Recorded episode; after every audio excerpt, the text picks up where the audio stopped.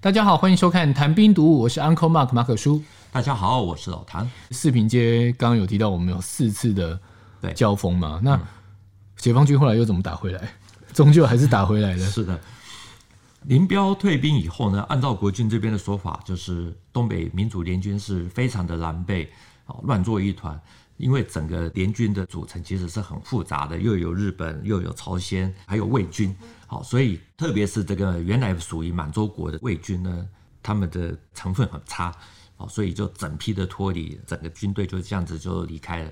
那一路上呢，新一军还有新六军呢，就一路的这个紧追不舍，那逼得林彪一度准备要化整为零，要这个到中苏边境去打游击。那孙立人的新一军呢，就一路北追，追到了这个松花江，本来是要过江，可是美国这个时候就出出面协调调停，啊，蒋介石就在马歇尔的这个调停计划下呢，下令停止了进攻，啊，所以就停住了。啊，不过呢，新一军的新五十师一四九团仍然跨过了松花江，在那个陶赖遭这个地方呢，建立了一个桥头堡，留下了三百人驻守。为什么我们会提这个小地方呢？因为他们多次打退了这个解放军，而且这里离长春有一百二十公里之远。那到了最重要的是，到了一九四八年的十月、十一月，锦州、长春、沈阳，全部都陷落。这里还飘扬着东北最后一面青天白日满地红的旗帜，算是非常悲壮的这个孤军。那简单的来说，四平街第二次战役结束。东北民主联军的主力部队呢，就撤到了松花江以北。那到了一九四六年秋天到还有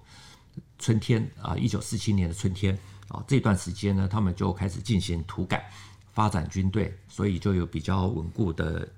这个根据地，所以人数反而又成长，而且还到了这个四十万人。在北满取得了所谓的三下江南，在南满取得了四保临江啊的这些所谓的胜利，迫使东北的国军就由这个战略的进攻转为战略的防御。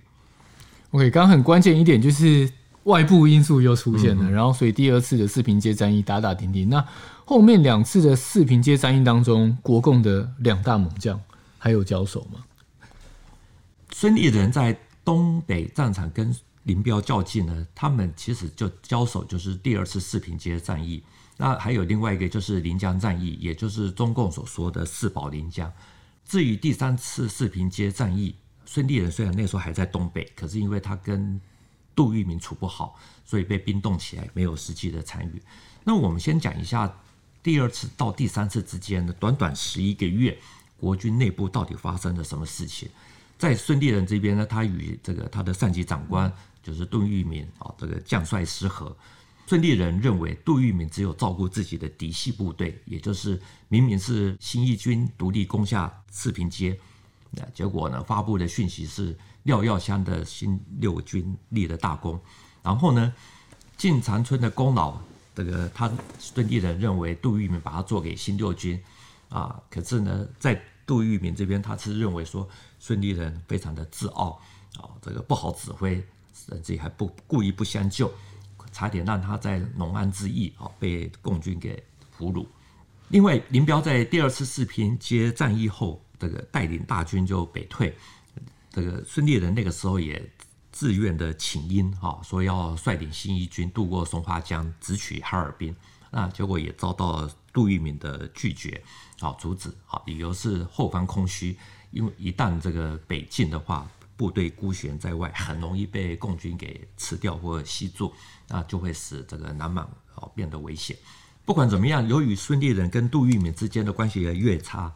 所以到了一九四七年四月的时候就被调一个闲差位哈，这个没有事做。那同年七月呢，蒋介石就把孙立人调离东北，在南京成立了陆军训练司令部，负责训练新军。啊，这个消息。一传到哈尔滨以后呢，据说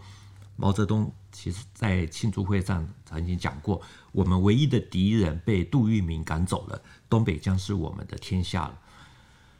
那在孙立人这边呢，他随后就在十一月调到啊、这个来到台湾训练新军。他去台湾之前呢，就从新一军里面挑了四百名左右的这个种子教官到了台湾。这几个就是后来非常有名的第四军官训练班，也就是台湾黄埔这个呃台湾黄埔的这个摇篮。至于没有孙立人参与的四平街第三次。第三次战役呢，打起来就非常的危险，所以是差点就丢掉了，对，还是差点就拿回来，差点就丢掉。一九四七年五月二十四日，这个林彪的民主联军啊就开始对四平街发动的攻击。那那时候国军的防守主力呢，主要是陈明仁的第七十一军，他组织了那个督战队，对于擅自撤退的官兵就直接开枪戈壁，好，所以就。跟共军呢，就逐街、逐屋、逐墙的反复争夺。虽然说这个陈明仁后来投共啊，可是我们还是必须要讲，就是说他在四平街这这个这次的战役里面打得还算是很勇敢。第七十一军是是很能很能打的。那我们就接下来，其实就是到了六月二十六日，国军打到最后呢，只剩下一片大概长这个两千公尺宽。一千公尺的最后一片阵地，眼看就要失守，那这个守将陈明仁呢，这个就脱下了军服，一度啊，准备要自杀。那在最紧急的时刻呢，后来国军就大胆的这个使用这个决定说，使用一种威力非常强大的新式炸药啊，这个就预先埋放在一片那个阵地里面，然后就准备说，看看共军会不会进去。那如果进去就要引爆，那果真呢，这个大批的共军在他那个主力呢，就在二十七日进入，准备做最后的攻击。啊，没想到就是顿时的这个硝烟冲天，这个墙倒屋毁，啊，整个就是一片的人间炼狱啊！这个共军死伤极惨啊，顿时就失去了这个进攻的能力。这也是很极端的一个手段。对，其实。到了二十八日呢，国军的东北保安司令部调集的九个师呢，也到了那个四平的附近，准备展开决战。那看到了这种情形，林彪就在二十九日啊，这下令撤退。啊，四平的直隶社的攻坚战呢，就宣告结束。战后，中央日报的东北记者陈家济啊，进入了四平街。他说他在车站前看到的那个燃烧的那个大豆数十万吨。这个还在燃烧，白烟冲天。那他搭乘的吉普车呢，一路上就只有看到那个死尸遍处啊，这个遍地。那有的时候呢，还得死这个开过这个压过这个稀烂的尸体。那砖瓦尘土下的尸体呢，因为腐烂，所以显现出一条一条的这个这个尸痕的痕迹。那这个是他来台湾以后呢，出版的一本书，叫做《白山黑水的悲歌》。在里面所提到他当时的所见所闻。那陈家济的这本书里面还提到，第三次四平街战役的平民死伤尤其之多，主要是因为陈明仁禁止老百姓离去啊，因为说你们平常只知道享福啊，这个现在要打仗了，哦，就要军人来扛责任，啊，所以通通不准走，啊，结果就可想而知，打到这种地步，那所以这个留在城里面的平民，啊，这个死伤也是非常的惨重。那这场战役呢，国军虽然守住了四平，啊，陈明仁对外还宣称说歼灭了林彪三个纵队七万人，可是实际上呢，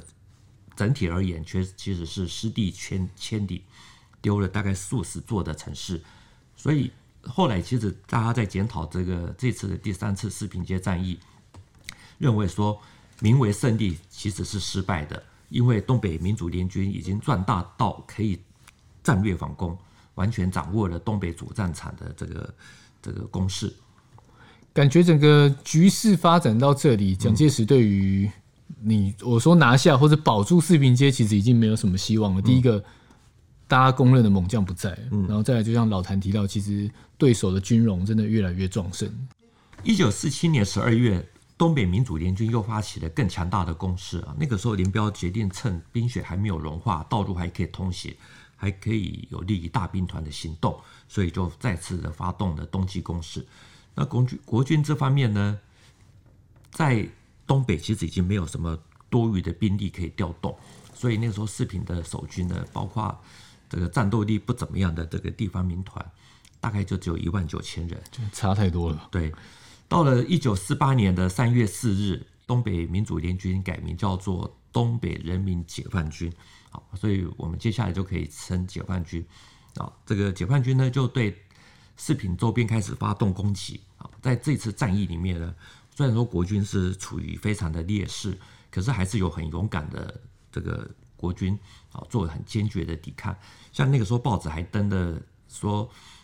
我这个守军呢，有一名排长率领弟兄冲杀，俘获了一名解放军的连长，那另外还击毙了这个三百多名啊，这个对这个敌人。那不过呢，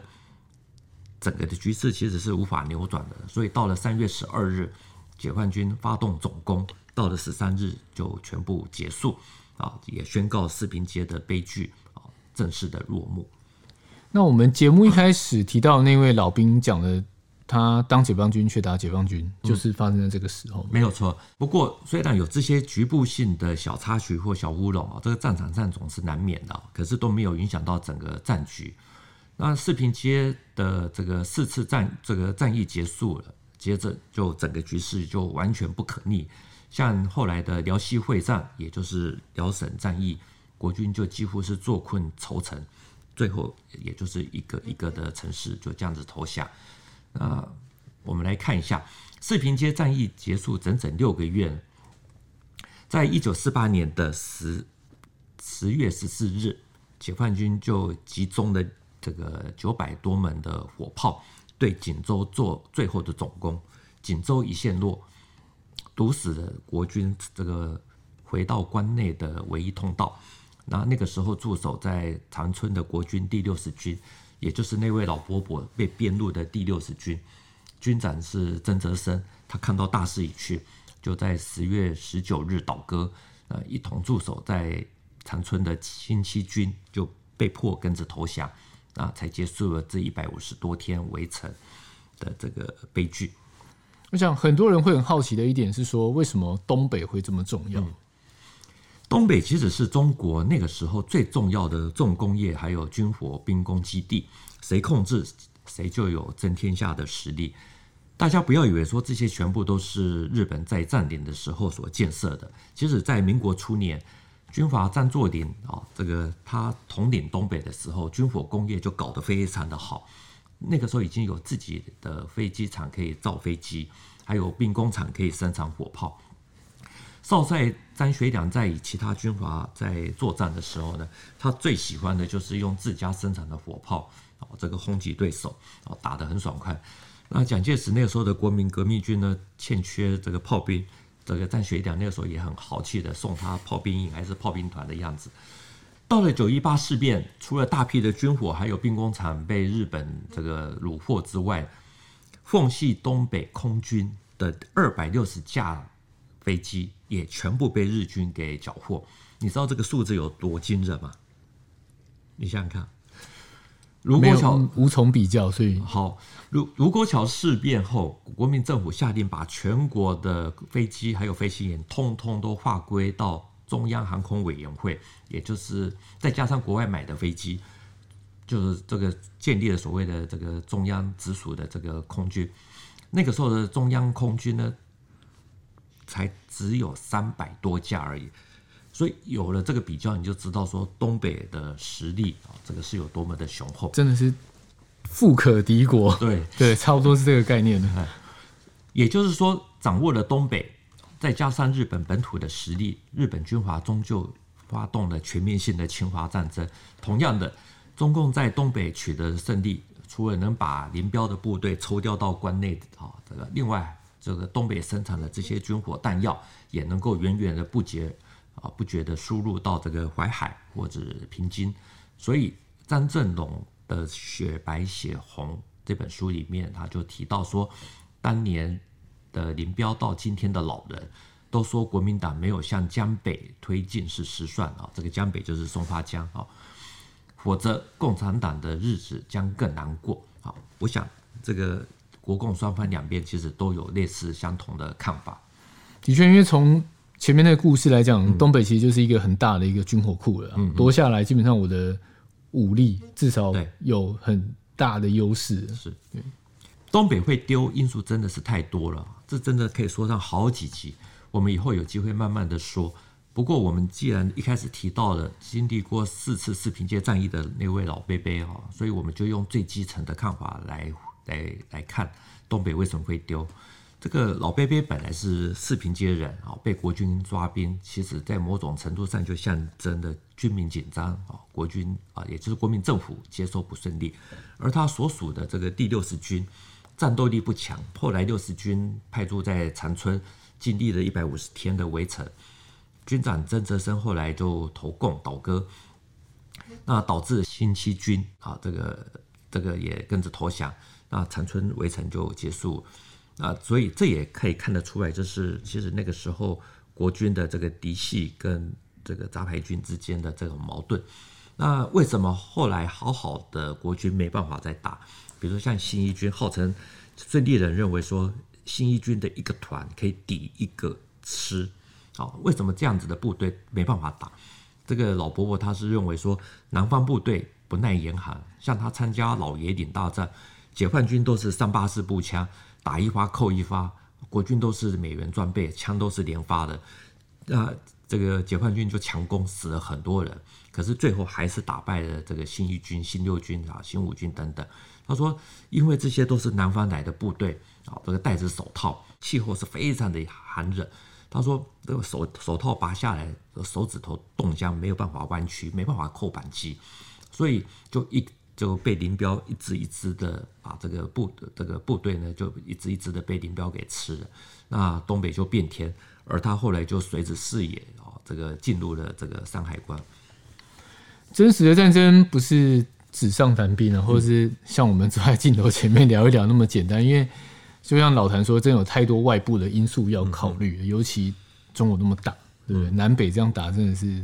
很多不可控的东西，对，好，还是要谢谢老谭分享这位老兵的故事。我们还是要再呼吁一下，如果有认识的长辈、家中或是左邻右舍都好，曾经从大陆过来，经历过那个波澜壮阔的时代啊，目前还能够分享的话，欢迎提供受访的资料。那信箱是 service at ettoday 点 net，然后若影音版会有字幕。没有的话，就听我的破英文。OK，这一期的节目就到这边。谈兵读武，新闻与历史的汇流处，军事是故事的主战场，只取一瓢饮，结合军事、历史跟人文的节目。喜欢的话，赶快订阅我们的频道。如果有建议，也欢迎在底下留言。再一次谢谢老谭，谢谢大家，我们下次见，拜拜，拜拜。